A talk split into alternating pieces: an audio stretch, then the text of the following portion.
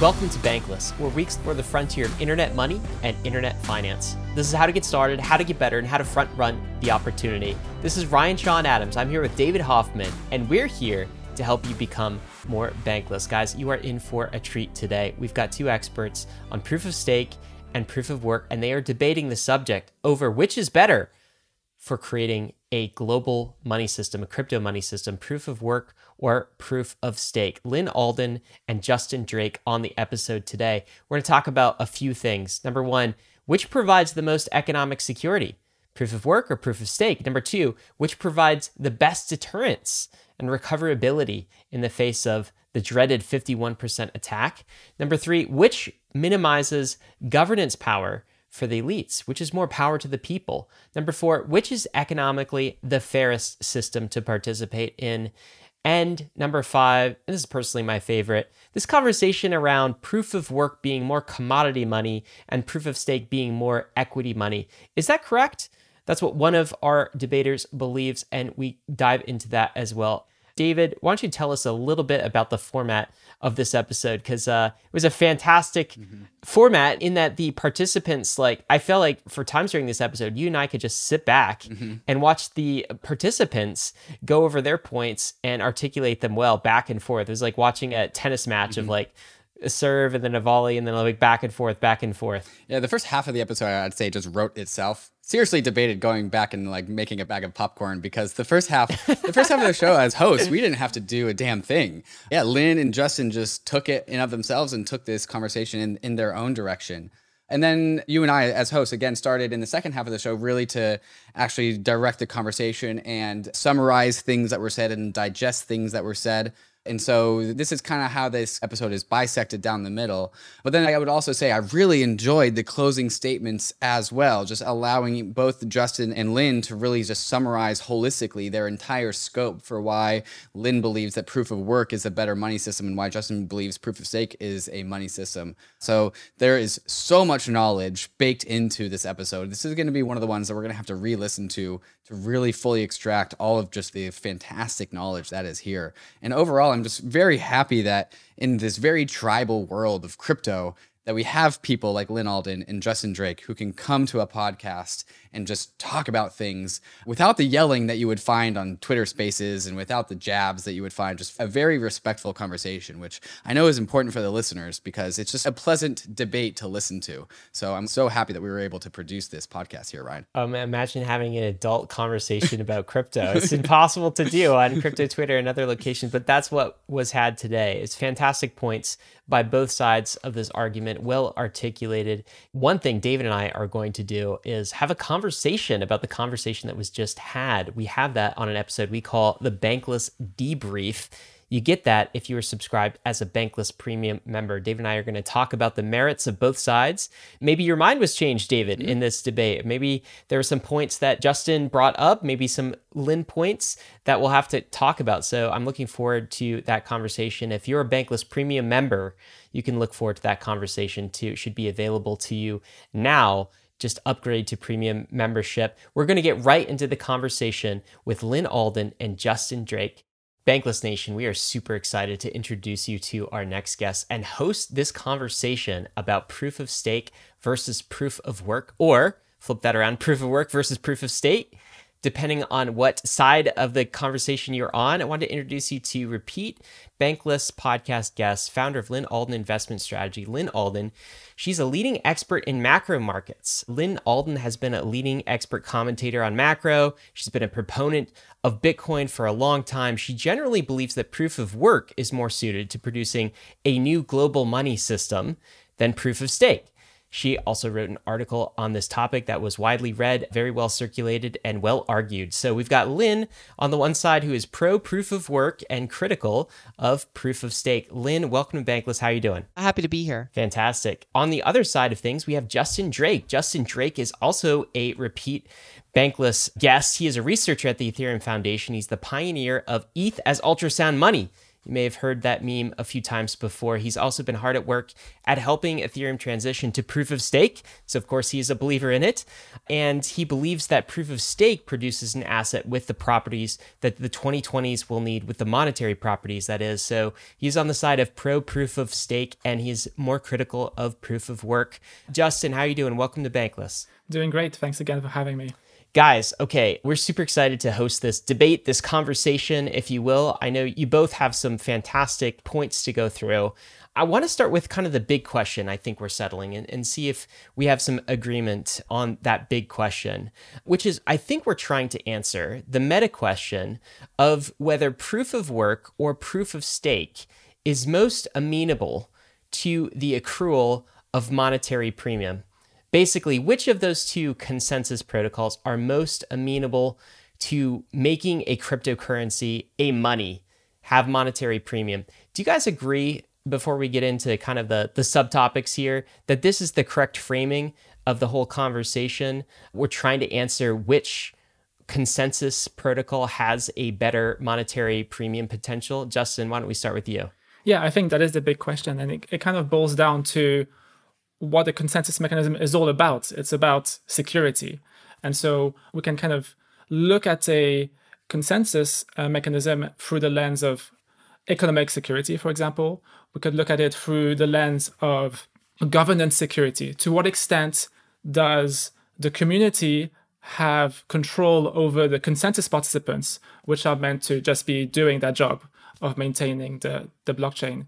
We can look at physical security which one is more liable to attacks uh, you know, from violence uh, in, in the context of, of nation states, for example. We can look at quantum security, and we can even maybe look at meme security. You know, monetary premium to a large extent is about having the best memes, and I believe that proof of stake has the potential to have much better memes than proof of work when it comes to looking at cash flows but that's I guess something we'll discuss later. Lyn, I want to get your weigh in on this. So, do you think that this is the question we're trying to answer is which sort of consensus mechanism is most amenable to the accrual of monetary premium proof of work or proof of stake or would you reframe this in a different way?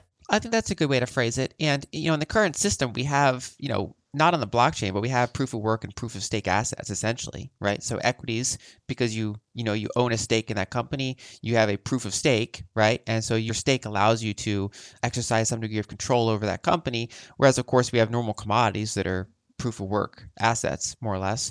And what we've seen over history is that either asset can acquire some degree of a monetary premium, right? So for example, in this era of bad money, stocks have required, in some cases, a monetary premium. So you can have assets of either case that have monetary premium.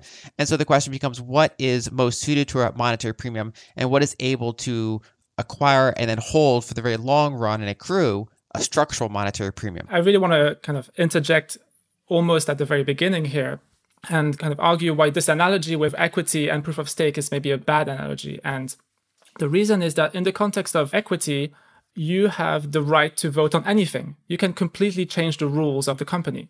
But in the context of proof of stake, um, actually, th- there is a bit of ambiguity. You could have proof of stake governance and you can have proof of stake consensus. So some chains, like Tezos, like Polkadot, like DFINITY, they empower their token holders to make arbitrary changes to the rules of consensus.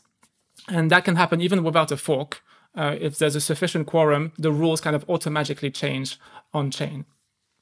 But in the context of proof of stake as a consensus mechanism for security, the consensus participants can't just arbitrarily change the rules. So, for example, and I think this is something we can both agree on, the consensus participants can't say, we're just going to give ourselves, you know, a thousand ETH each, mm-hmm. Because that would be kind of an invalid transaction, in an invalid block. And so ultimately, the consensus participants are beholden to the community. And that is a, a huge difference relative to equity. And if we really want to go down this equity metaphor, then we kind of need to think of how proof of work would be equity like. And it is equity like in the sense that the consensus participants, those who have hash rate, have this very constrained voting power only in the context of consensus, not in the wider context of governance. Guys, I think everyone here is really eager to get into the details, and we jumped ahead a little bit with that, Justin. So I'm going to zoom out and kind of give a roadmap for the listeners before I give it right back to Lyn. In order to answer the question, which produces the best monetary premium, there's a bunch of sub questions. One of those is like the commodity versus equity debate, with which we just kind of hopped into.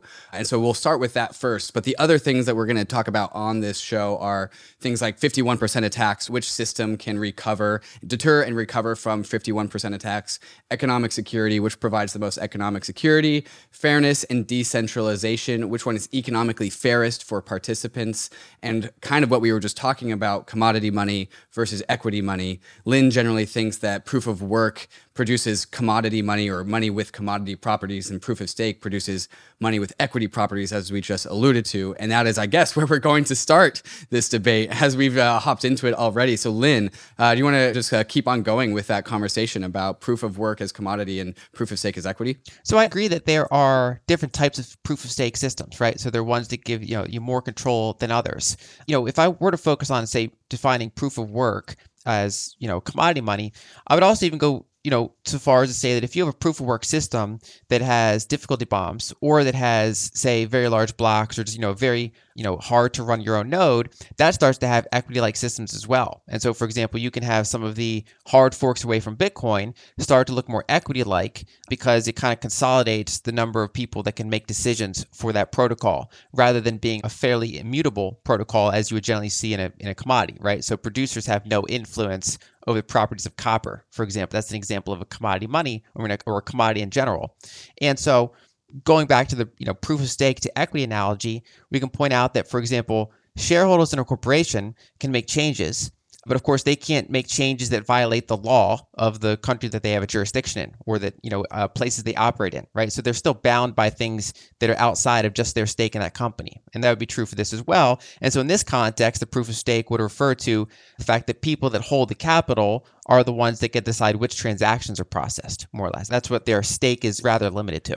Right. So if we want to take kind of a technical perspective, I guess the consensus participants can try and do two things. One is they can try and do a hard fork, which is basically to make transactions which are not valid and somehow make them valid. And as you say, this is the context of the law. There's this law which is set by users, which cannot be violated by the consensus participants.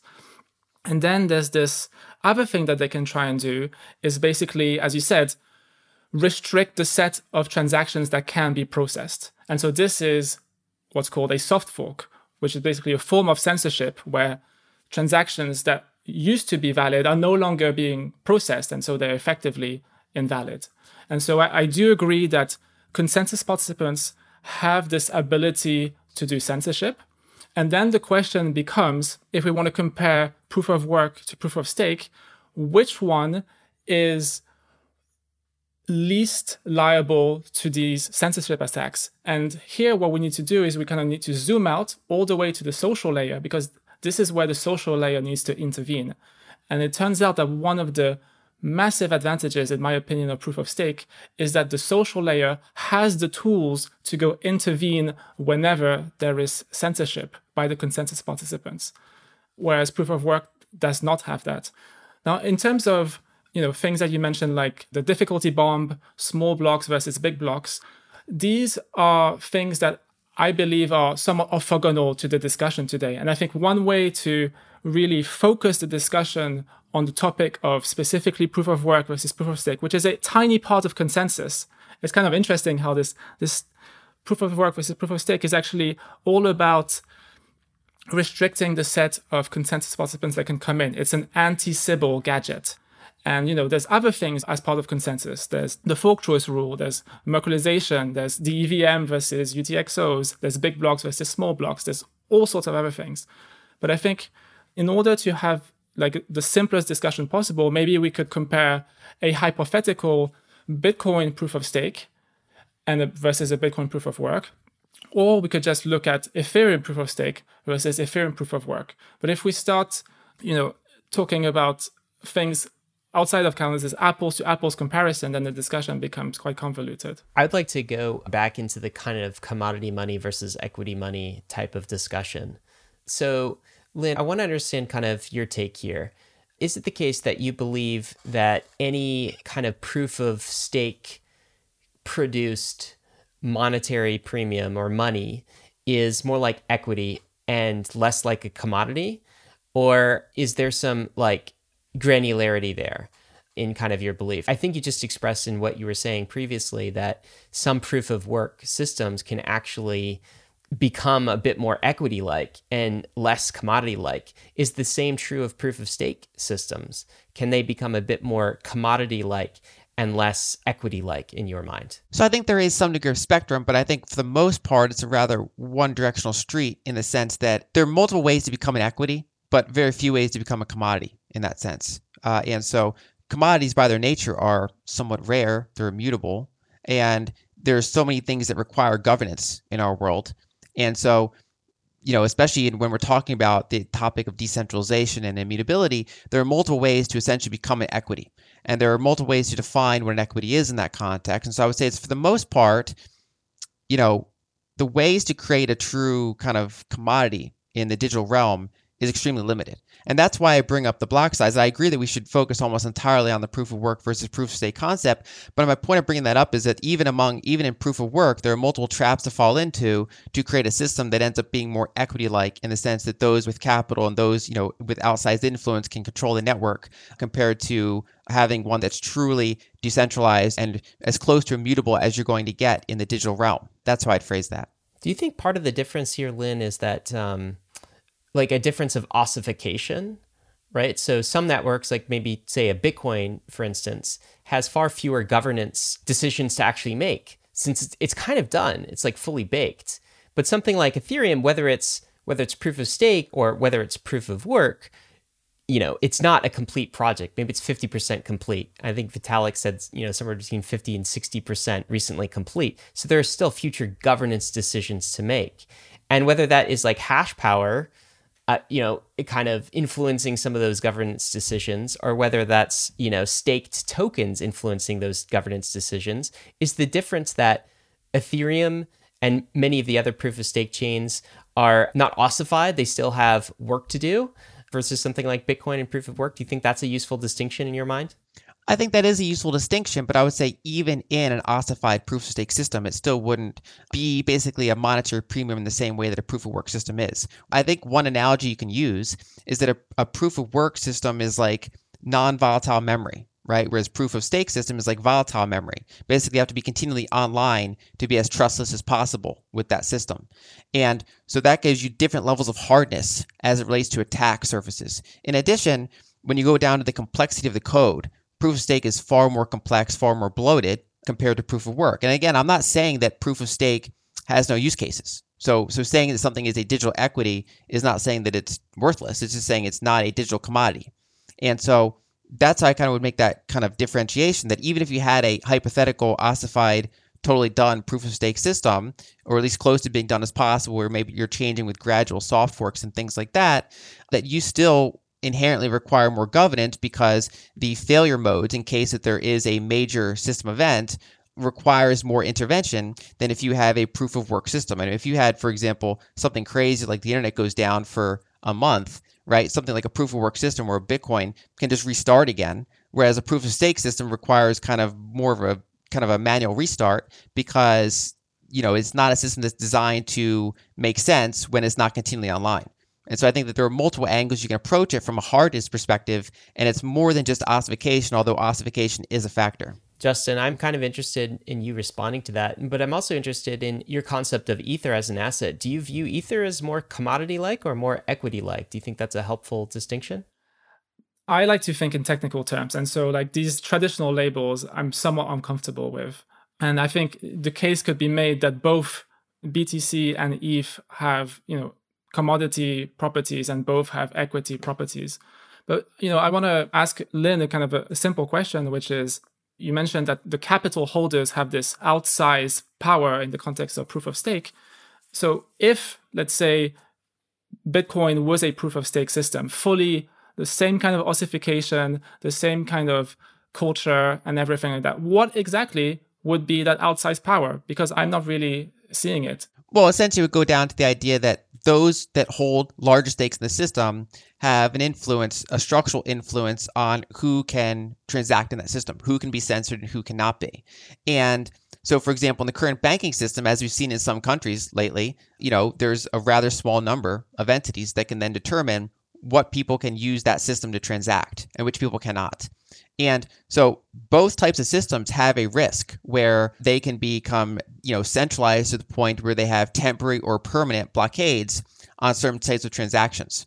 And so in a, in a proof of stake system, you have a situation where if you hold a quorum of the capital, if you hold a majority of the capital, you can then lock down the network to entities that are considered, for whatever reason, unworthy of uh, transacting in that system.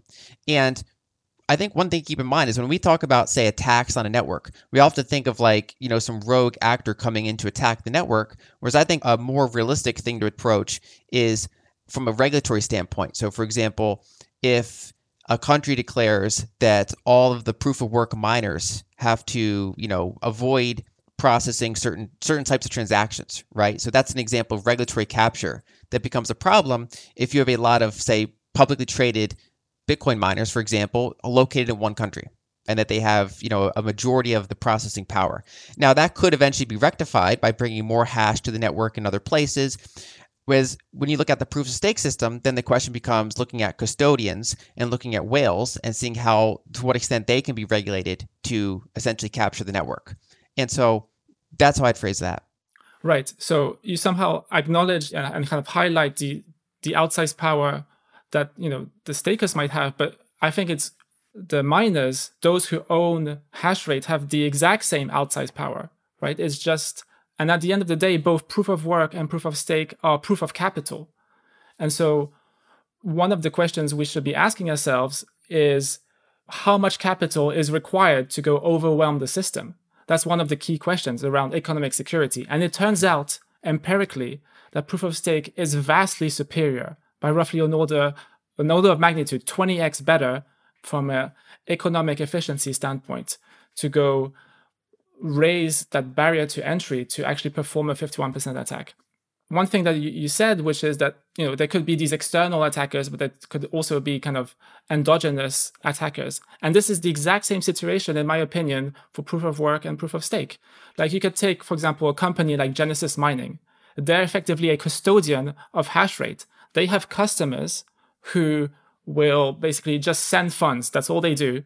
They hold the miners and they can you know be regulated in the exact same way that a custodian can be regulated now the key critical difference goes back to the counterattacks that the community can do you mentioned that in proof of work you could have more hash rate come in well i don't think that's the expected outcome and the reason is that if a 51% attacker comes in, they get to collect every single piece of reward, every single piece of issuance, every transaction fee goes to them. And the reason is that they can mine a chain where they are the only miner. They win every single block and no one else wins blocks. And so the honest miners, what are they going to do? They're going to turn off their miners because it doesn't make sense to be spending electricity and not get, get income. And then what's the next step? Well, they're going to want to liquidate their assets. They're going to want to sell their hardware. And then what can the attacker do? Well, now the attacker can buy this hardware for pennies on the dollar and basically reinforce themselves as the attacker. And it's kind of this really terrible situation. And even if for some reason or another, the community, despite, you know, a totally compromised blockchain, despite the price of Bitcoin maybe having crashed quite significantly, manages to make a counter attack, which is not against their rational interests because they would likely be losing money in that process, the counterattack would take months, if not years, to organize. On the other hand, in the context of proof of stake, you have a very straightforward mitigation, which is just take the attacker and remove them from the validator set. This is what we call kind of a forced exit. Now, it turns out that in Ethereum, if you want to join as a validator, there is an activation queue. So it takes time to go from non staked Ether to staked Ether. And if you want to double the amount of staked ETH, it takes roughly 200 days. So at a minimum, what you can do is you can kick out the, the attacker, and that buys you 200 days. But of course, the community has more powers than that. One of the things they could do, for example, is totally destroy all the rewards that have been accrued so far, in addition to doing the forced ejection. Or they could do like something even much more nuclear, is that they could just destroy the whole stake of the attacker. And if they do that, we're actually in a position where we can bound the number of times that an attack could happen in the first place. Let's imagine, for example, that there's 10 million ETH that's honest and that's staking. If you want to do an attack, you're going to need another 10 million ETH. And every time you make an attack, you lose that 10 million ETH. Now, if there's only 120 million ETH in circulation, the attack can only be done, you know, 11 times. So really, in the case of healing these attacks, it's almost black and white. The proof of stake is clearly superior than proof of work. So there's a bunch of points there to respond to, so I'll try to go linearly, I guess. The first point is that the difference between mining as basically the source of control versus staking as source of control is that staking requires little or no, you know, there's no almost no entropy there, right? So once you hold the power, you accrue more power. Whereas in any mining business, including physical commodities and then now extending into digital commodities with, you know, mining of say Bitcoin and or other blockchains, it's a very capital intensive business. You have to constantly put in fresh capital in order to maintain those rewards. And so it actually doesn't really accrue a lot of value for the miners other than on the margins, right? So basically scraping by and, you know, it's historically been a very rough business to operate in.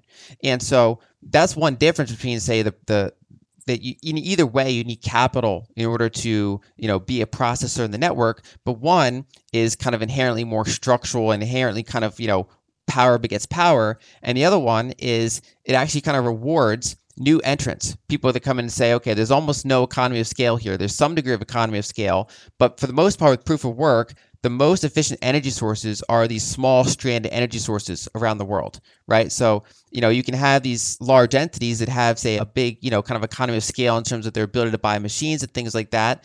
But when it comes to the cost of energy, smaller entities actually sometimes have the advantage because they can go to places that are just too small for these bigger ones to deal with. The second one I think relates to overall when it comes to security, it's not just about 51% attacks, it's also about bugs right? So, for example, when it comes to the largest blockchains, I'm far less concerned that they're going to be 51% attacked than, say, the smaller ones that are sharing a hashing algorithm with a larger chain, right? Because they're much easier to, you know, like say, 1% of Bitcoin miners could attack Bitcoin Cash, 51% attack, and then go back to mining Bitcoin, right? So I'm more concerned about the smaller chains getting 51% attacked than I am the largest one or the largest five, let's say. And so in that context, I'd be far more concerned about bugs. And so one of the things that's easy to grant is that in a world of just like where everything works perfectly, proof of stake has a higher cost to attack. That's something I mentioned in my article a couple times where especially if a system's smaller, right? So especially if you're in a world with multiple chains and you're trying to create a project,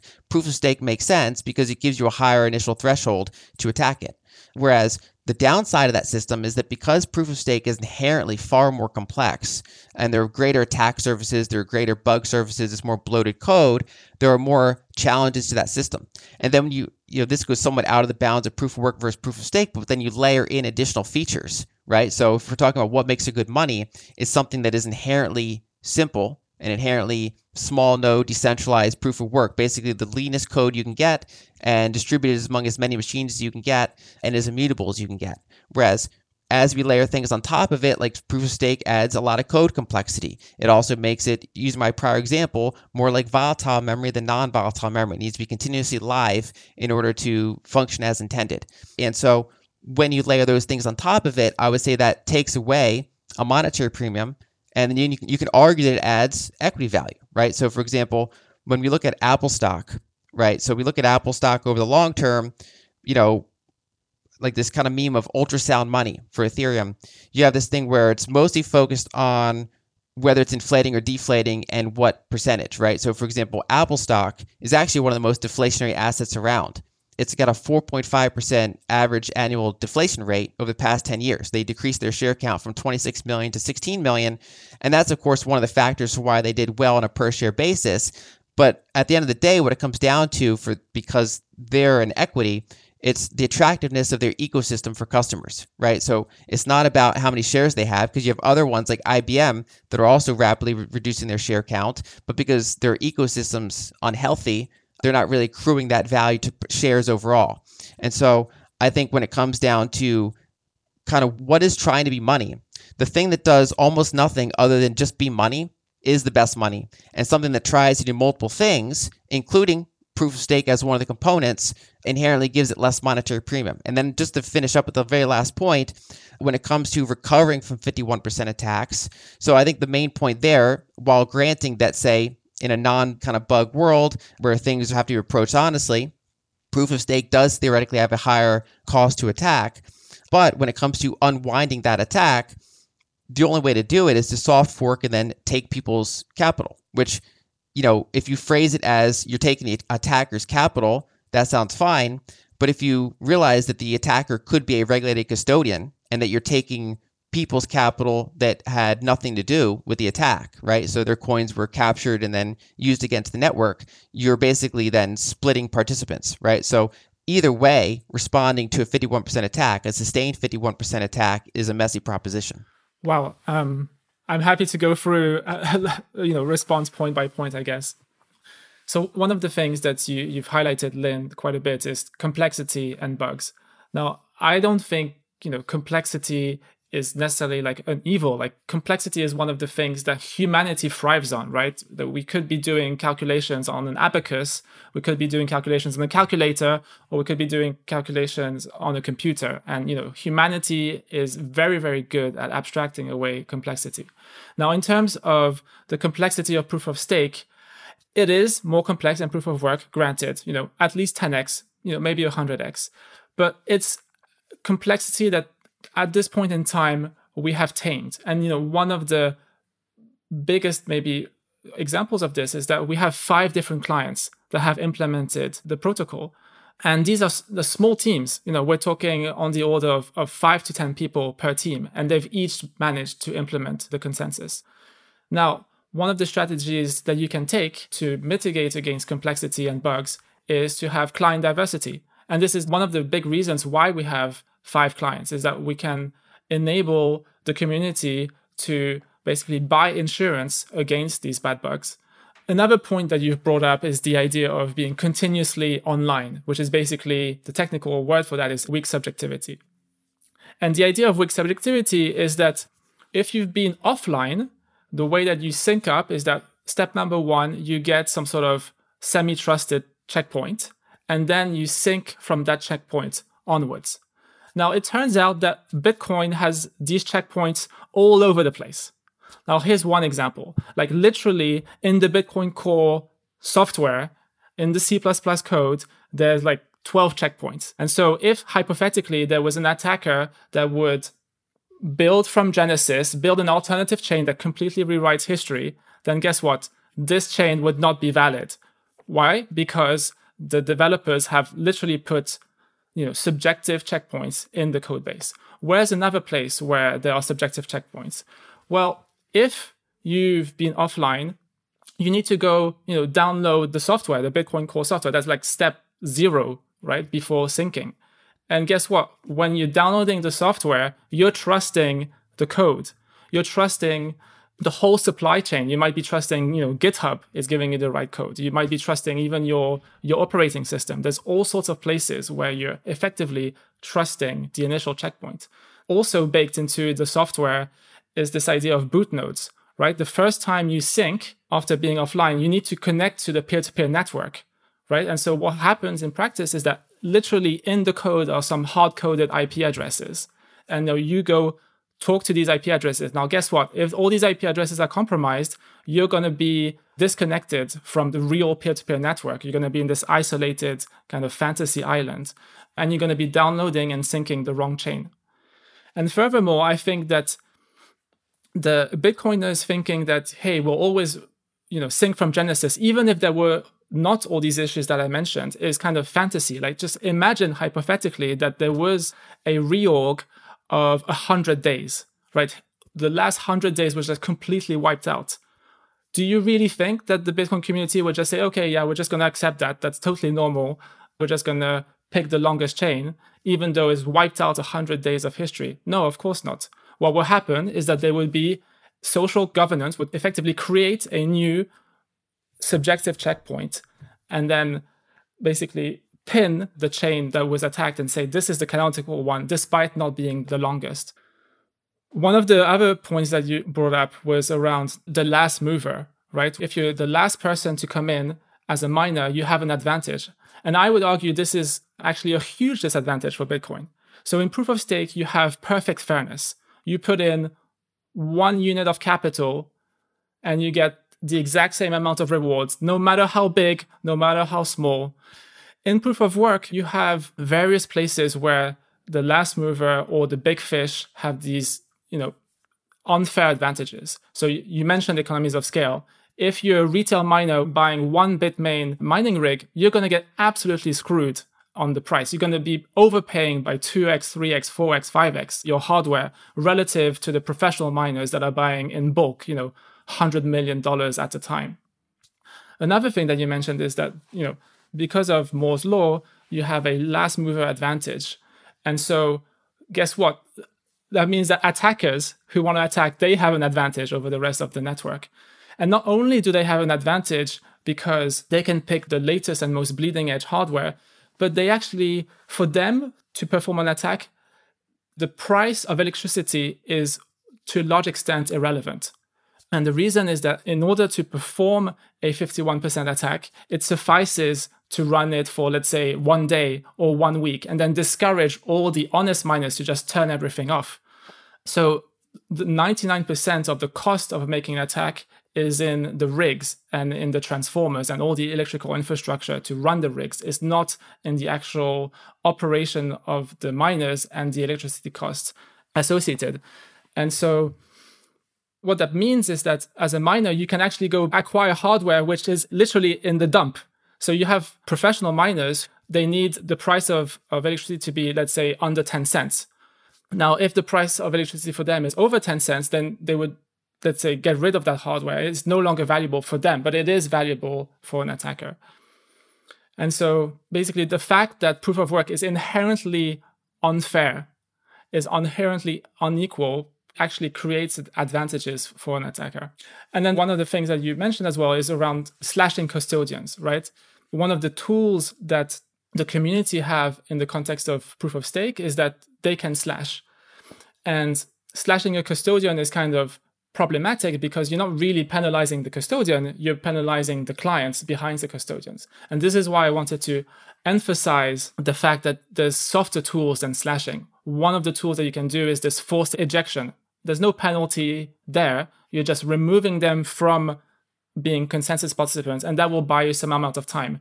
In Ethereum, it's 200 days, but that's a parameter. You could make that a thousand days. Or what you could do as well is you could actually freeze the funds. You force eject, and then you freeze the funds for five years. You know, that will teach them. Or you could do partial slashing. You could say, you know, we'll give you a slap on the wrist this time, we'll slash only 10%, but if you try and attack again, we'll slash 100%. And so there's this wide range of tools that the community has to address these more delicate situations. But again, this is a tool set that is completely unavailable in the context of proof of work. So I would rephrase the one part in the middle where you describe proof of work as being inherently unfair. I would describe that as inherently remunerative. Basically, that every dollar that goes into the space has a set of decisions with it, right? You're determining what hardware you're going to buy, what scale you're going to buy it, what stranded energy source or what cheap energy source you're going to use, and a series of decisions goes into determining, you know, your success as a miner. And then rather than, you know, say early participants, they're then having a permanent advantage, right? So for example, in, in say a, a pre-mined system, a proof of stake system, those who bought in at the early stage, you can say, okay, they made one good decision, but then they have this permanent structural advantage for the rest of time as long as they continue to hold their stake. Whereas proof of work requires an ongoing series of good decisions in order to maintain your ability to be our participant in the in the network. And I think actually when we look out longer term, the kind of the direction that we're going, I think in proof of work, assuming these systems continue to be around for quite a while, is that you'll see increasing integration between miners and the energy producers themselves. We already see, for example, early signs of co-location where you have an energy producer could be solar, could be hydro, could be whatever. And they have Bitcoin miners on site. You know, they often will contract with a miner to co-locate them, but they could easily do it in a vertically integrated model where the way that the grid works, and this is something that a lot of kind of environmental criticisms of proof of work don't understand, is that the electrical grid naturally has to overproduce electricity, right? Otherwise, if we didn't have extra productive capacity, then turning on the marginal laptop would cause a brownout, right? So we have to have this spare production always going into the network. And then we have to have a way to drain out excess power that's being produced but not consumed. And it's actually this really kind of tricky balancing act. And so proof of work systems are actually a really good load balancer where if you're you know the type of energy source that doesn't have full control over your production maybe you're a wind farm maybe you're a hydro dam maybe you're solar or maybe you're a nuclear plant that just kind of has like continuous power but maybe the demand is fluctuating throughout the day right? So more demand at evening or less demand other times. And so i think over time we're going to see that the cheapest source of electricity is that virtually zero cost stranded energy. And the best ones to harness that are the producers or people that contract directly with the producers and go on site. And so I think over time, that's what basically makes it as kind of diversified as possible. And right now, I think, you know, last I checked, the biggest Bitcoin mining facility in the world is like 1% of total hash rate. It's already kind of a structurally decentralized system. And I think it only gets more so as you increasingly incorporate that into production. And so, you know, I agree that, say, basically proof of stake systems have multiple ways to deter attackers they require governance, and in worst case scenario, they require confiscation. Whereas in, say, a proof of work system, you also have a couple ways of recover. The simplest way is to do no changes and more capacity, I should say, more hash capacity can come online. And if there's an existing attacker, then those new entrants have an advantage over that existing attacker. And, you know, people can fund that in multiple ways, right? So, for example, if you're a large Bitcoin holder, and Bitcoin is currently being 51% attacked, you now have an incentive to bring hash online. It might not be profitable at first. You're basically making an investment to unlock your Bitcoin transactions. Number two is that the nuclear option in, say, a proof of work system would be to do a soft fork to kill the miners. You could phase that in over time. There's a way to do it gradually. And so there are those nuclear options if they end up being needed, but the kind of the beauty of the system that it's self-regenerative. So one of the things that I'll say on the fairness is that in order to be a profitable miner, you need to operate at scale. Like you can't just be a retail miner with one rig. That just doesn't work. And there's like these centralization forces. Like you have miners, for example, building their own custom firmware. They have their own specialized know-how. They know how to take the mining rigs that they receive and just assemble them as quickly as possible so that they can be immediately connected. And then there's all sorts of centralization vectors around the supply chain what if the fab, what if TSMC or Global Foundries was to create their own rigs? Well, we actually we've seen that, right? Intel, right, one of the big fabs, they're building their own chips. What if you just cut the middleman? And you know that is a huge centralization vector. And you know, in practice, I don't know anyone. And you know, I'm I've been in this space for almost a decade. I don't know any individual who mines Bitcoin at this point in time. It's all industrial. On the other hand, with proof of stake, I think everyone on this call, you know, maybe except you, Lyn Alden, literally mind uh, staking as individuals. We're all contributing. Like the diversity on proof of stake is much, much, much larger. The barrier to entry is much, much, much lower. You know, you basically just need to have a computer running 24 7, and that's about it. And the fairness is just out of the box. What happens with Bitcoin mining is that you have two classes of people. You have the retail who are going to get absolutely wrecked in terms of returns. And what's going to happen is that they might not even realize that they're getting wrecked. And the reason is that, you know, the price of Bitcoin went so high that, you know, in dollar terms, they're actually profitable. But in Bitcoin terms, you know, they put in 10 Bitcoins in initial investment and they got three Bitcoins back. Whereas on the other hand, if you're super sophisticated industrial miner, you know, you can go you know sell hash rate futures you can go buy you know energy futures you're like really well connected to the fabs. You might even make your own chip. You know making a chip is like at least 10 million dollars. You know if we're talking 3 nanometer chip you know you might be minimum investment is 30 million dollars. The barrier to entry is much much much higher to be competitive like empirically like what can be observed today. And then you talked about you know the two uh, remediations that the community can do one is kind of the do nothing approach. And as I mentioned, I don't think the do nothing approach really works out because, you know, the price of Bitcoin will crash. It will be difficult for honest miners to be profitable because now they have to make a huge like guess. Not only is the current hardware need to be turned off and they make no income, but you know now we're talking about amplifying the risk. They, they need to go double the amount of hardware that they have and now they're, they're basically doubling the risk. It just seems completely crazy when you have no income to just grow your capital by so much. And in terms of the nuclear option, well, that's not satisfactory either because you're just effectively starting from scratch. Your old, you know, SHA-256, that's completely compromised. And now you're starting with some new algorithm. But here you could have an attacker just buy out in terms of capital, you know, $5 billion or whatever it is, $10 billion of that other thing and completely overwhelm that new form of proof of work. So I'll try to keep my response short just so we don't keep going super back and forth mm-hmm. on these without kind of uh, you know guidance. But one thing I'll point out, so it is true that there are supply chain risks with proof of work, and that's something that participants have been familiar with for quite a while. And it's also you have jurisdictional risk, right? So for example, you know, when China banned their mining, a lot of people were like, "Oh, like uh, that's bad for Bitcoin." Whereas actually, a lot of Bitcoiners were like, "Oh, thank God! Like now we won't have like sixty percent of the hash rate in China, whatever the number is. We actually want to see that geographically dispersed as much as possible." And you know, a lot of them welcome the entrance of new participants in terms of making the hardware because you don't want that to be super concentrated either because you can either consolidate power, you can put in secret backdoors. There are risks associated with the supply chain, kind of like how there are risks with hardware wallets associated with the supply chain. So there are those real risks with proof of work. And so it's not the argument that any system is perfect in every single metric, it's how it responds overall. You know, what are the trade offs that it's making? And, you know, I think the last part I would just jump on is right now, for example, there are a large number of very, very small private Bitcoin mining companies. They're very small firms. Now, they're still larger than the individual, right? But they're you know small compared to those publicly traded companies because you kind of have two different classes, right? So you have some companies that are going after, you know, just economy of scale. They're just building a massive facility and then they're buying a lot of energy and then they're operating that way and they're actually still tiny in terms of say global companies right? So they're not these mega companies because mining's inherently not that lucrative but they're going for the economy of scale approach.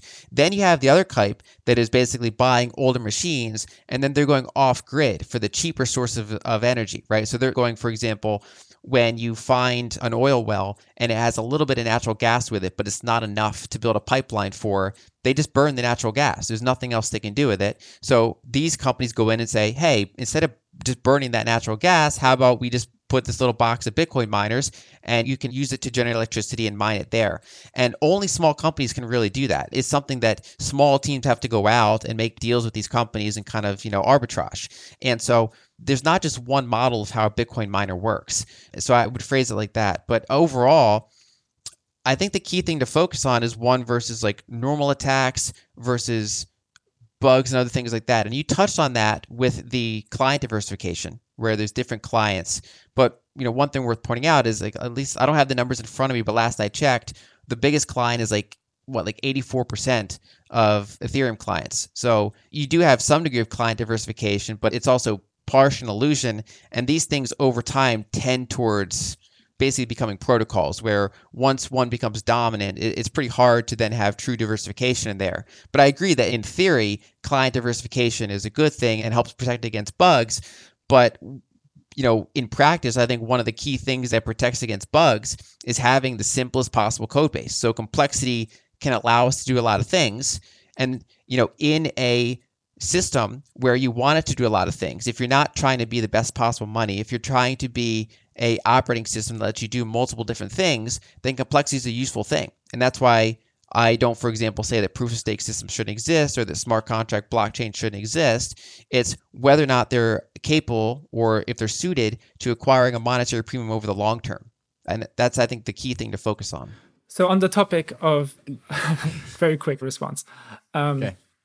On the topic of client diversity, we actually have two types of clients, and they're very, very different. We have the execution clients. Uh, that's basically Geth, which is effectively to you know at first approximation is effectively a monopoly. Let's say 100% use Geth. And then we have the consensus layer where we have five different clients. Now, we can ask ourselves, what is the value of client diversity? Like one of the value is to be an insurance against bugs. But guess what? Geth has been battle tested for years and years and years, you know, with hundreds of billions of dollars that it's securing. And guess what? There's not that many bugs left in Geth. On the other hand, when you look at the consensus layer, which is much, much fresher, the value of client diversity in these early days is much, much higher. And right now, we do have a client diversity problem, you know, with Prism having roughly 65%.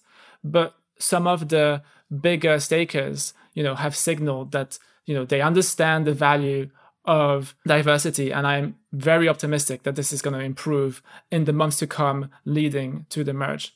Another thing that I want to highlight is that if we want to be the internet of money, we need to have a time scale on the order of the internet itself, right? The internet is here to live on for decades, if not centuries.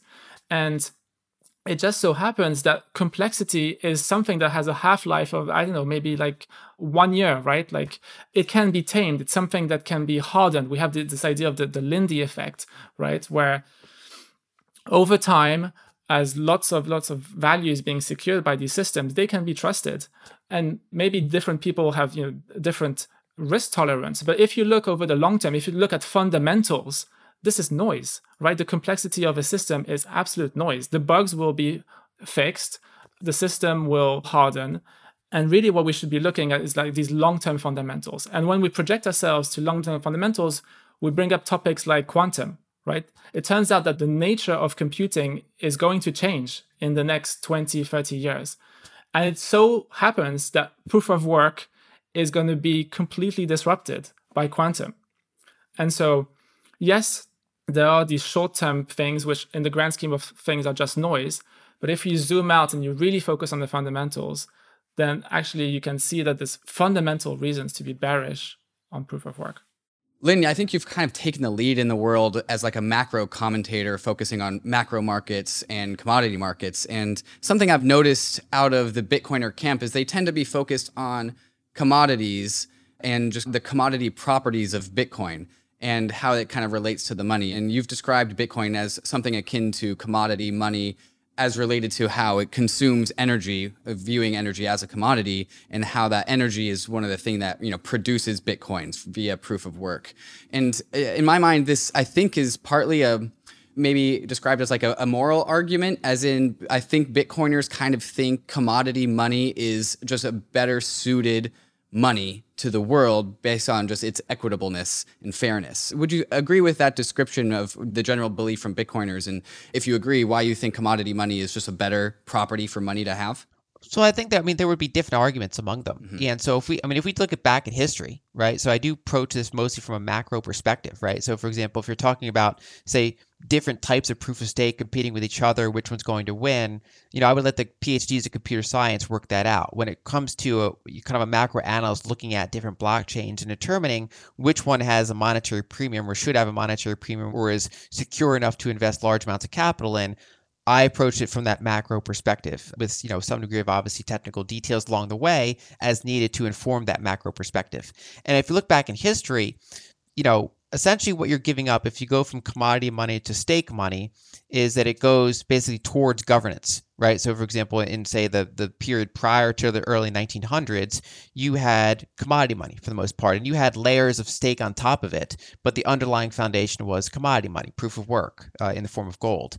And then as you shifted towards uh, purely fiat money you essentially shifted more towards proof of stake. And you know as an example of how the federal reserve works right? So you know, the cost of producing money has no constraint on how much money you can produce. So you have to you have to add artificial constraints to how that's going to function and how transactions can be processed, who can make new you know, for lack of a better word, tokens, new units of the system, and who gets to participate in the network. And so, for example, most central banks are not really decentralized at all. The Federal Reserve is, you know, the most decentralized, and it's basically like a proof of stake system, but not on a blockchain, right? So you have the system where you have 12 regional reserve banks each one has, you know, they're owned by commercial banks, right? So they have this kind of special share structure. So they have their representation in that system, and it's based on their capital, their initial capital, their stake in the system. Then you have the Federal Reserve Board, which is appointed by the president, confirmed by the Senate. So that theoretically is, you know, goes downstream to the people because you vote for the politicians, and then they appoint and confirm those participants. And so when you look at the Federal Open Market Committee, you're in that system where you have the seven reserve board governors, the ones that were appointed by the government, and then you have this rotating member of five of the 12 presidents of those banks, right? So you have this kind of hodgepodge mix of federally appointed and bank appointed officials determining what the policy is going to be for that network. and that's, you know, generally over time that tends towards centralization because as debt builds up and as the system starts to break down they increasingly get captured by the government system because they have to monetize debts and they have to basically bail out the system and provide liquidity when no one else is providing liquidity. And so basically with the invention of bitcoin you have kind of the reintroduction of commodity money. And it kind of allows that system to potentially reset over the long term and allow people to opt into a different system. And so those systems can continue to exist side by side. And I, expect that they will for a very long period of time, where you have that more existing stake system. And then you have the introduction of basically, uh, you know, kind of a, for lack of a better word, digital gold. And then, of course, with that, you know, as people innovate, they come along and say, hey, we can also, if we have digitally native commodities, we can also come along and have essentially digital native equities. And so we're still kind of exploring the total addressable market of what all these things are going to be and what their different use cases are going to be for. And I think the one thing I would just point out is that the more that any given system tries to do, usually, not necessarily all the time, but usually the worse it's going to be at any one of those things. And so, one example is that as, say, Ethereum has tried to somewhat hard its monetary policy, it's also, you know, arguably lost market share in DeFi. So, for example, you know, in late 2020, Ethereum had something like 97% of total value locked market share. As we speak now, it's down to 55%. So you have all these different, basically, ecosystems then competing on fees, on usability, on network effects, things like that. So you have kind of, you know, Ethereum obviously has the largest network effect, the most Lindy of all of them. Then you have these other ones coming in, often with increased complexity, often already proof of stake from the beginning, and they're doing their own thing. And we're seeing this kind of diversification over time. Whereas so far, Bitcoin doesn't really have competition from other systems. You know, we had these kind of brief periods of competition. You have like a meme of Doge for a period of time. You have temporarily Bitcoin Cash is relevant, and these fade over time. And so you have these kind of two different worlds. And so I think one of them is based more on governance and making your ecosystem as attractive as possible. And the other one comes down to which one is the hardest and essentially what is the one that is basically the best at being money. I definitely want to throw that to Justin, but just a quick follow up, Lyn. I think baked into that argument is kind of, um, or maybe I'm just pulling this again from other Bitcoiners who make similar arguments, is that the nature of how kind of like proof of stake represents the fiat system and proof of work represents like you know the commodity money like gold on which the proof of stake system rests on top of i think is some sort of like a subjective argument about people of the world will like this system more that like the proof of work system more because it feels more fair. How much of this do you think is actually like a technical objective argument of this is objectively a better system? Or how much do you think this is a subjective argument of people think that this system is more equitable and more fair to them so therefore they're going to choose this new proof of work commodity money system? So i think i mean it's a good question right? So i think you would get different answers depending on on which person you talk to. I think that there are some that would make the you know the kind of the fairness argument. I personally approach it more from a technical risk perspective. And so I view what is the system that is less likely to have tail risks? What is the system that is optimized for what it's trying to do? And, you know, kind of the whole like, you know, Ethereum maxi versus Bitcoin maxi versus multi coin, all that debate. You know, I approach this as someone who I own dozens of different stocks. I mean, I'm happy with diversification. I'm happy with going out to different systems and going out to distribute my capital in a diversified way. And the only challenge is that in this particular ecosystem, it's inherently very speculative, right? So we're still in some ways early stage in many of these things. And so you basically have one that looks the most Lindy, 13 years of operating history, very simple, proof of work. And then you have a large number of kind of VC type of investments, and they're rapidly innovating and competing on capturing that market share. And so, you know, when it comes to the fairness argument, I think partially that that gets mixed up in a bunch of different things. So one is the proof of work, and then one is like the scarcity of the tokens, right? So basically, in the current system as designed now, the argument is the Cantillon effect. So the closer you are to the money printer, for lack of a better word, the more advantaged you are. And a tangible example of that is, say, during COVID, corporations, large corporations that are able to issue public equities debt. I mean, public debt. So public securities able to issue debt. They had no problem getting finance. Whereas if you were a small business reliant on bank loans and things like that, you were far less able to get access to that liquidity when you needed it the most.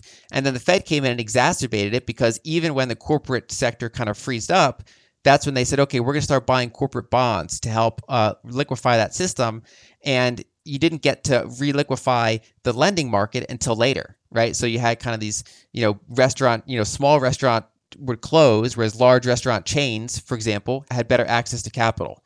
And so that's an example of how the kind of current system is kind of designed to, you know, advantage those who have that scale or that direct access to public markets. And I think I would separate that from, you know, the idea of proof of work versus proof of stake in the technical sense. Justin, you want to respond? I like to look at things from a technical perspective. And so these labels, equity and commodity, you know, I'm trying to define them and understand what they mean. Like for me, uh, you know, equity, there's kind of two aspects to it. One is that you're kind of financially exposed to some sort of upside for some sort of project. And I think all blockchains have this. Any blockchain with a token, including Bitcoin, including Ethereum, are, you know, exposed financially to some sort of upside, you know, in terms of adoption, in terms of the block space being more valuable, in terms of the token being used as a store of value, as a money, etc., etc. And then there's the other aspect of the equity definition is the voting aspect. And I would argue that there's no distinction there either. You know, both BTC tokens and ETH tokens are non-voting equity tokens. And so, you know, this goes back to the second kind of label that you're talking about, which is commodity. And I think really what you mean by commodity is the non voting aspect. Well, guess what? They're both commodities in that sense. They're both non voting. And, you know, we've been talking about, uh, you know, consensus participants, you know, exercising some form of governance, you know, by basically doing 51% attacks. That is kind of the extreme scenario. But like in the default situation, it has nothing to do with a company, with a board of directors and a CEO and all of these things, by default, the governance is exactly the same for Bitcoin and Ethereum, which is namely governance by rough consensus off chain through the community. Right. This is how Taproot went through. This is how SegWit went through. There's lots of debate, lots of discussion, very chaotic and organic. And then ultimately the way that these, you know, these governance decisions are enacted is through users, you know, installing software and and and agreeing that this is the canonical piece of piece of software. The whereas on the other hand, if you look at the, at a company, is completely that's just not the case. By default, you've enshrined governance powers that are just exercised on a day-to-day basis. Whereas with consensus participants, there is no day-to-day exercise of governance powers unless maybe you're in this kind of special type of blockchain like Tezos, Polkadot, or DFINITY, where you have on-chain token voting. Now, one of the things I think David said is, you know, around like the objectivity of labeling things. You know, I think memes play a huge role here when we want to look at monetary premium. And it's kind of interesting because proof of work and proof of stake, from a meme perspective, are almost the exact opposite. Now, let me elaborate. With proof of stake, you have what I call a scarcity engine. Proof of stake is a mechanism to turn liquid ETH into this frozen ETH, which is used as collateral. Right now, we have roughly you know 10.5 million ETH, which is staked, but my projections basically say that we're going to have roughly half of the whole supply of ETH being staked eventually. So on the one hand, we have the scarcity engine. For proof of work, it's the exact opposite in the sense that issuance and transaction fees, which is basically the income that miners have, to a very large extent, needs to be sold to cover for expenses, to cover for electricity, to cover for the hardware. And so basically, what you've created here is a liquidity engine where you're adding liquidity to the market by being a forcing function to sell this issuance and to sell these transaction fees.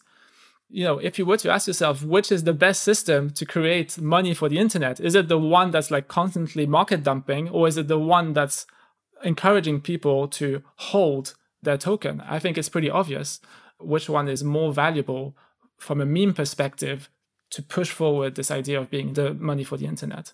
I want to get Lyn back on kind of that last comment, her reply on sort of the meme aspect of this money. And I think you were talking about like deflationary supply, maybe Justin, or just kind of, you know, uh, lower supply and greater issuance in a proof of work system. But it strikes me that the distinction that you're making as I'm going through this is it seems to be the case, Lyn, that you're saying, you know, proof of stake is the thing that really moves the asset from a commodity to an equity generally. And you're taking like historical reasons for why that's the case.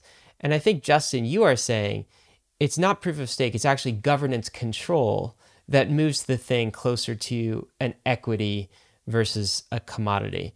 And if that's the case, I want to get, you know, your thoughts on that, Lyn. So if Justin indeed is saying that it's more about governance control and less about proof of stake as a consensus model, would you agree with that? Because I think, and I want to think, maybe clarify this, Justin, that I don't think you are saying all proof of stake systems are more commodity like than equity like.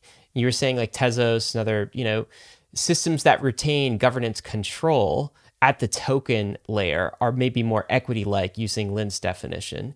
But let's get Lyn's thoughts on that first. Do you think this maybe hinges upon governance control rather than maybe proof of stake versus proof of work? I think proof of work versus proof of stake is one aspect of governance control. And so, you know, as we touched on earlier, there are multiple different models, but you know, at the minimum, what a proof of stake system gives is that the more of the units that you hold, the more say you have over what transactions are valid. You don't get to necessarily change the other rules of the system, but you get to say what transactions are processed, which ones are censored, and so forth. So there's that. The other aspect is really who gets to change the protocol and how and when. And so, for example, and that's the part that goes outside of the proof of work versus proof of stake debate because you can have proof of work systems that then start to look more equity like. An example would be, you know, he mentioned the SegWit and Taproot updates. Both of those were opt in. So they were soft forks, meaning that, you know, and I think this also ties into the meme idea. So, what makes a better marketing message essentially? So, obviously, Bitcoin and Ethereum and other systems come at it from, you know, different you know marketing perspectives where kind of the meme of Bitcoin is self sovereignty. So you run your own node. Nodes are small. You know, it doesn't take a lot of resources to run a node. Even 10 years from now, it shouldn't take a lot of resources to run a full node and have the whole blockchain. And that any updates that occur, you can choose to opt into or you can retain your existing node. And of course, the smaller it is, the more auditable it is, the less trust there is. There is always some degree of trust unless you go line by line about how that system works. But the smaller and more compact you make it, and by making all updates opt in, you basically maximize to the extent possible that self sovereignty. Whereas if you, for example, put in difficulty bombs, you then say, okay, so you know, it doesn't really matter what you think because the developers are going in a certain direction and you don't really get to opt in. Your existing, what you have there is going to die if you just leave it like that. And that becomes a matter of marketing. So Ethereum says, okay, well, that's a trade off we're willing to make for now, but we're going to focus on the fact that our system's changing, that our system has say, a longer term time frame. We want to, you know, you know, we're less focused on ossification now. We're focused more on change, on kind of having the system we want in the future. And so there are obviously different marketing messages for different systems. And then you have some of the, you know, the quote unquote Ethereum killers or competitors come in and their marketing message is, hey, Ethereum is super expensive to use. It doesn't scale well. And, you know, it's mostly for the rich whales to play around in. We want to have low transaction fees. So, you know, there's different marketing messages for different systems. I would separate that from a meme in the sense that, you know, I think memes are useful for marketing ideas. That's obviously that the whole point is they spread very quickly. You can contain quite a bit of information in an analogy or a picture with a couple words on it that people already know that, what the picture's from. That's a way of spreading information, but it needs substance behind it. So something is only memes. If it's like Dogecoin, where it's just it's built on memes, the staying power is not going to be great. Whereas if something isn't, you know, the technology's there, it's doing what it's advertising that it's doing, then it becomes, you know, marketing can spread the message faster than others. But the underlying foundation is still there for it to have staying power. Justin, I'll let you respond to that. But Lyn, at the beginning of your statements, you were talking about how the unit is the thing that gets to say the transactions are valid. Like Ether, the unit is the thing that approves or declines transactions, and that is governance in of itself because it's baked into the asset itself. One of the mental models that we talk about in the Ethereum land is like Ether is like this virtual ASIC, right? It takes the properties of the ASIC and it, it imbues it into the asset itself. And I think what you're saying is that that represents some sort of governance. But then doesn't that, by that same rule, also apply governance to the physical ASICs? And what does the separation of the ASIC from BTC, how does that meaningfully change governance? And doesn't that just mean that the mining facilities then just have the same governance powers that you alluded to ETH token holders having? So historically, one of the big challenges of, say, wealth concentration is that wealth begets more wealth because as you get more wealth, you can influence say laws to further support your wealth and you can you know basically just have that virtuous cycle of more and more wealth. And so one of the difference between a proof of stake system and a proof of work system is in a proof of stake system if you acquire stake in the system and then that you know inherently provides income from itself you essentially acquired a permanent stake in the system to, for as choose as you want to hold it with no ongoing input cost to retain your control of the system. It kind of over time inherently collects. It inherently consolidates into more and more you know fewer owners holding larger and larger shares of it. Whereas in a proof of work system you're essentially renting your ability to govern the system again only with transaction ordering right? So you're putting in capital and you're buying machines that will degrade your energy source could over time become less efficient so your facilities that you set up the energy sources that you're arbitraging could change, could dry up, could become less efficient, and the hardware itself becomes less cutting edge over time. And so your decision to actively maintain your control of that network, uh, or at least the control of the transaction ordering, is required on continually recycling your capital into the system. So it's a constant series of decisions rather than kind of the system that inherently benefits people that bought in first and hold it forever. And so in something like a proof of work system, you know, obviously the early token buyers get more money, right? So if you buy early and hodl it, that's great for price appreciation and you can over time influence price by buying more but you can you know no matter how much say bitcoin michael saylor has he has zero control over what transactions are going to be processed but that's again only one aspect of it so even though this particular debate is a proof of work versus proof of stake rather than bitcoin versus ethereum or you know, simple money versus smart contract money, whatever the case may be. But it's kind of one piece, I think, of the puzzle, which is if you're going to have something that's commodity like, what you have is some degree of immutability. You're never going to have as much immutability in the digital realm as in the atomic realm, right? So just atoms of gold or atoms of copper. But if you're going to approximate as much as possible, what you're designing is a system that is, you know, very decentralized, very hard to force changes on and that you know if anything there are either no changes or there are opt-in changes whereas anything that deviates from that model and requires either ongoing kind of forced buy-in from say a small team of developers or kind of small development hubs right? So most of the proof of stake systems have these foundations or these kind of companies associated with it that this kind of named this named the same thing as the tokens named. So you have these hubs you know they could be one hub there could be two or three hubs depending on the protocol. And those are kind of inherently more equity like even if they're proof of work. So even if they are proof of work but difficulty bombs or proof of work but super large blocks so that you know people can't run their own node. There are multiple kind of ways you can then shift into be looking more like an equity system meaning that there are quote unquote managers of that system rather than an unmanaged mostly unmanaged system. I want to just unpack that and define that again just for the listeners and summarize. What you said is that you know because the ASIC is separated from the unit, it requires, in order to have similar levels of power over the system, it requires further investment in addition, always, always more and more and more investment into the future, which bears risk. And I think a lot of Bitcoiners really like that risk aspect when it comes to investing in proof of work facilities because it doesn't guarantee you anything. And I think that's a property of Bitcoin proof of work that I think Bitcoiners really, really enjoy. But I just want to ask the question doesn't that argument rely on the fact that returns on capital are less significant in proof of work than they are in proof of stake?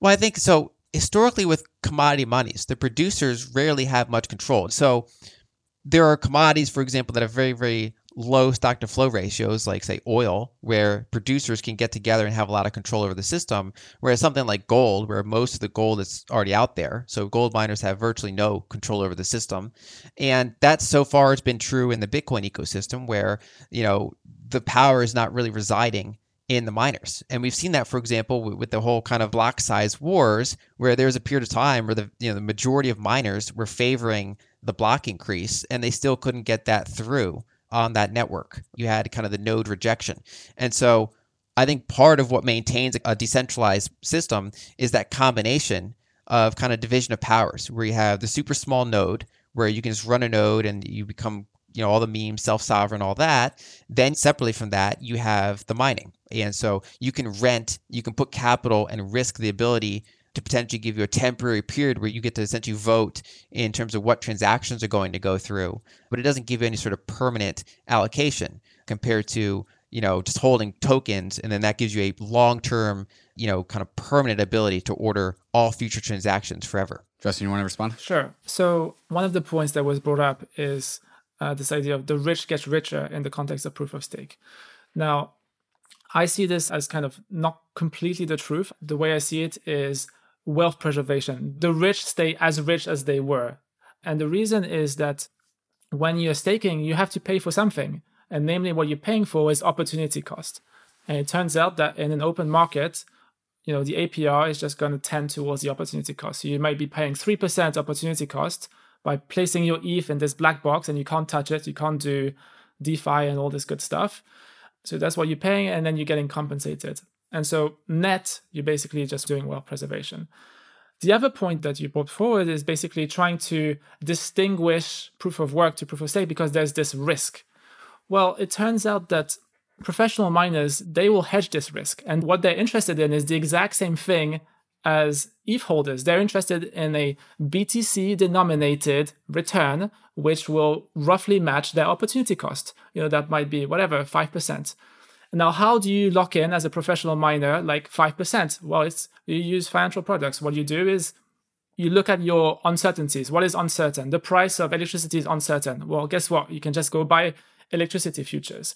And what else is uncertain? Well, the hash rate is uncertain. Well, well guess what? You can go sell hash rate futures and ta-da like you've locked in your 5% profit on your btc and it, now it's just a matter of executing it over four years and so these large professional miners they're very much risk averse and they're not going to take the, the crazy risk you know with hundreds of millions of dollars at play no what they want is a essentially risk minimize return on your Bitcoin, which roughly matches the opportunity cost. You know, if you have an efficient market, then that's what it's going to tend towards. And so, really, you know, there's this kind of distinction that doesn't really exist. And you know, one of the sayings that we have in this space is that proof of work is just proof of stake with extra steps. And really, the risk that is being introduced can be removed with financial products. And at the end of the day, you're kind of walking back all the differences and you can have essentially the same financial product with the same kinds of risks and the same kinds of returns. Guys, this has been a fantastic conversation. And from my perspective, and I bet a lot of Bankless listeners will agree, this has probably been the best uh, proof of stake versus proof of work conversation in history that's, uh, that's ever been put out on crypto. So we appreciate um, both of you for having this very collegial conversation, for arguing points, and for bringing a lot of rationality to what is otherwise a somewhat tribal and irrational conversation. so we appreciate both. But it's now closing argument time. So just have a final question for both of you. I'll start with Justin since Lyn started with her part first. So I want to ask you this question, Justin. Why is proof of stake the best way to create a crypto money? Summarize it for us. Right. So when we want to build the money, like the thing that we want to try and achieve is monetary premium. And it turns out that in the context of monetary premium, it's like a you have this competitive landscape, right? Maybe Bitcoin and gold are competing for monetary premium. And it turns out that the reason why you have this competition is because you need society to kind of come to consensus on one particular asset to endow it with this kind of magic economic energy, which is monetary premium. And so, what we need is a Schelling point, a coordination point to focus our attention on one particular asset. And so, really, what we want to ask ourselves is which of proof of work and proof of stake distinguishes itself, basically stands out relative to the crowd. If it was only proof of stake in isolation, in a vacuum, that could work fine for monetary premium. If it was just proof of work, that could also work fine as the internet of value. But it turns out that we have this competition, and so we need to start comparing them. And there's there's various ways in which we can compare them. We can compare them in terms of economic security. This is one of the things that's most mind-boggling for proof of stake, and I haven't really made it explicit, so let me try and make it explicit. For every unit of economic security, so for example, for every $100 of economic security, the consensus needs to pay for that. And how does it pay for that? It pays for it in the with issuance and transaction fees. And that's about $5 per year, right? Because that's the APR that you give to your stakers. Now, if you look at proof of work, the maintenance cost of $100 of economic security is roughly $100 every single year. So the cost is much, much higher, of roughly 20x higher. And so that kind of means several things. But one of them, it means that for much, much lower issuance, you can have a much, much higher economic security. And we're already seeing this. The Beacon chain has $32 billion of economic security. That's just the market cap of all the ETH staked. And if you look at Bitcoin, we have about $10 billion of economic security. And this is using like very, very fresh numbers. It's using numbers from the GRIID purchase from Intel. And if you want the detail, I can give it to you, but basically it comes out at, you know, on the order of $50 per terahash second. And there's about 200 million terahash per second. And so you get a, roughly an economic security of $10 billion. The other thing that it unlocks for you is the possibility for a decreasing supply. And this goes back to the meme. Like the fact that you have a 20x improvement in economic efficiency means that you don't need so much issuance. And so there is a possibility for transaction fees when they're burnt to be greater than the issuance. And that again is a distinguishing factor. It's a distinguishing factor because from a scarcity standpoint, we can build systems which are better with proof of stake versus proof of work. And then we want to look at the non quantitative aspect instead the qualitative aspects. And here, for security, the really, really big one is that we're empowering the community, the social consensus to do its job, to act as a backstop in case the consensus participants abuse their power, which has never happened in the history of Ethereum or really in blockchains, but could happen in theory. And if it was if such an edge case were to happen in the context of Bitcoin, it is my belief that the community doesn't have this backstop power.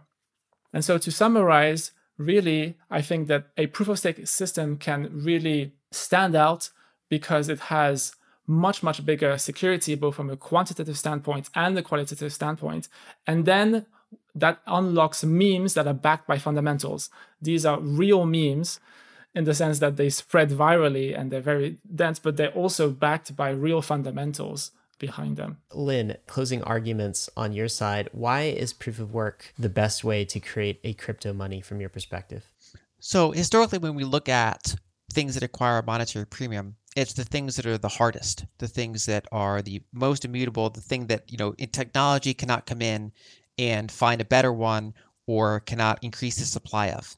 And so essentially what you want is something a commodity or an asset that is vast majority of its value is the monetary premium and very little of it is utility premium and that's an example with say gold where the vast majority of it is held for its monetary premium and very little of it is used in industry as a you know percentage of its value compared to something like oil that is you know entirely for its utility value and you have things like silver that are somewhere in the middle. And so if you were to go about, say, designing a blockchain system and you wanted to maximize its monetary properties, you would make one that, you know, that the almost the entire purpose of it is to be money, where you would sacrifice everything else in order to make the best possible money. And so, for example, if I, you know, want to make the best possible fork, it would just be a fork. It wouldn't be a fork and a spoon and a knife combined together because that instrument is going to be worse at all three of those things than the three separate things are at their own field, right? So basically, the closest thing we're going to to perfect money is something that is extraordinarily as simple as possible. And and you know, he talked before about you know how complexity works itself out over time right so that complexity is kind of a short-term thing but then it becomes less relevant as we look out into the future I would say that history shows that's not really the case. And so, for example, you know, up until like literally three years ago, the U.S. Air Force used eight-inch floppy disks as part of their nuclear code launch oh, no. process. Right? They had mainframes and they had floppy disks, and that sounds hilarious, right? It sounds like they have to upgrade, but it's actually the whole point is they they kept it as extremely simple as possible. They updated very slowly. They wanted to disconnect it from everything else because when it comes to the software that manages the nuclear system, you want it to be absolutely rock solid. You want it to do nothing else other than not have bugs. You want it to work when you want it to work. You don't want it to accidentally work when you don't want it to work. And you see that with bank software. You see that with like, you know, the, the most extremely secure things purposely change very slowly over decades because, you know, any new complexity adds risks. Even though you know we're increasingly capable of handling complexity, when it comes to the absolute most critical things, we move very slowly and keep things as simple as possible, and we don't combine it with other things. And so, when it comes to say a money that is suitable to you know put your corporate treasury in or that you're going to allocate part of your endowment into or that as an individual you might want to hold 10% or more of your net worth in or you know, if these things get big enough, if you're a sovereign wealth fund or if you're managing the sovereign reserves of your country, representing decades of accumulated trade surpluses, what asset do you put that in? And so historically, the best one's been gold. And so now we have this, you know, potentially these new competitors that can come in and do it. And what would you select? You'd select one that is the most decentralized, the most immutable, the one that doesn't sacrifice any of those characteristics to do other things. Now, it doesn't mean that other systems couldn't be valuable as well, right? So just because gold has value doesn't mean Tesla stock does not have value. They're just two totally different things doing different things. And the last thing I want is like some sort of weird merger of like gold and Tesla stock, right? So it's like I don't want them to compete in that realm. And so I would say that the reason that proof of work makes for the ideal money is that it's the simplest system. It's the most resistant in the sense that it's like, you know, it's non volatile memory rather than volatile memory. It doesn't have to be continuously online. It's kind of self verifiable, self correcting, and requires the least amount of governance. And then when you combine that, even that's not enough. You have to combine that with something like small nodes and various other measures that help ensure immutability. And even then, you can never be sure. It's all about you know basically aligning the probabilities because there's more ways to fail there's more ways to accidentally become centralized and bloated and buggy than it is to preserve decentralization and to minimize the chance of bugs or security flaws and things like that and so i would say that the perfect money is willing to sacrifice just about everything else in order to have the perfect attributes of money where its main purpose is to be held and occasionally transacted with compared to you know something that is trying to be a Swiss Army knife and to do multiple things while also being money. So that's how I would view this whole ecosystem, and that's why I separate you know assets that are trying to be money versus assets that are trying to be operating systems essentially. What a fantastic conversation. I want to once again thank you lyn alden and justin drake for joining us and having just the best debate i've ever heard the best conversation i've ever heard about proof of work versus proof of stake. Thank you so much. Thank you. Thanks for having us. And also a special thanks to lyn alden because i know bankless definitely leans ethereum pretty heavily. So coming into what other people might perceive as uh, the away team I, I appreciate that as well Someone once called David an ETH maximalist, I think. So thank you, Lyn. We definitely appreciate you. Um, action items for you today. Wow, bankless listeners, what can I say? I mean, first thing you got to do is just like stop what you're doing and go listen to that episode again. I think it was that good. And there's so many takeaways. That's what I'm going to do as soon as we get this edited and downloaded. Also, of course, Lyn Alden has her proof of stake article, which we referenced in this episode. We'll include a link to that in the show notes. Justin Drake rattled off some numbers at the end on ETH versus Bitcoin economic security. We'll get those numbers for you in the show notes as well. Risks and disclaimers, of course. None of this has been financial advice. I don't even know if it's consensus algorithm advice, uh, but we definitely know crypto is risky. DeFi is risky. You could definitely lose what you put in, but we are headed west. This is the frontier. It's not for everyone, but we're glad you're with us on the Bankless journey. Thanks a lot.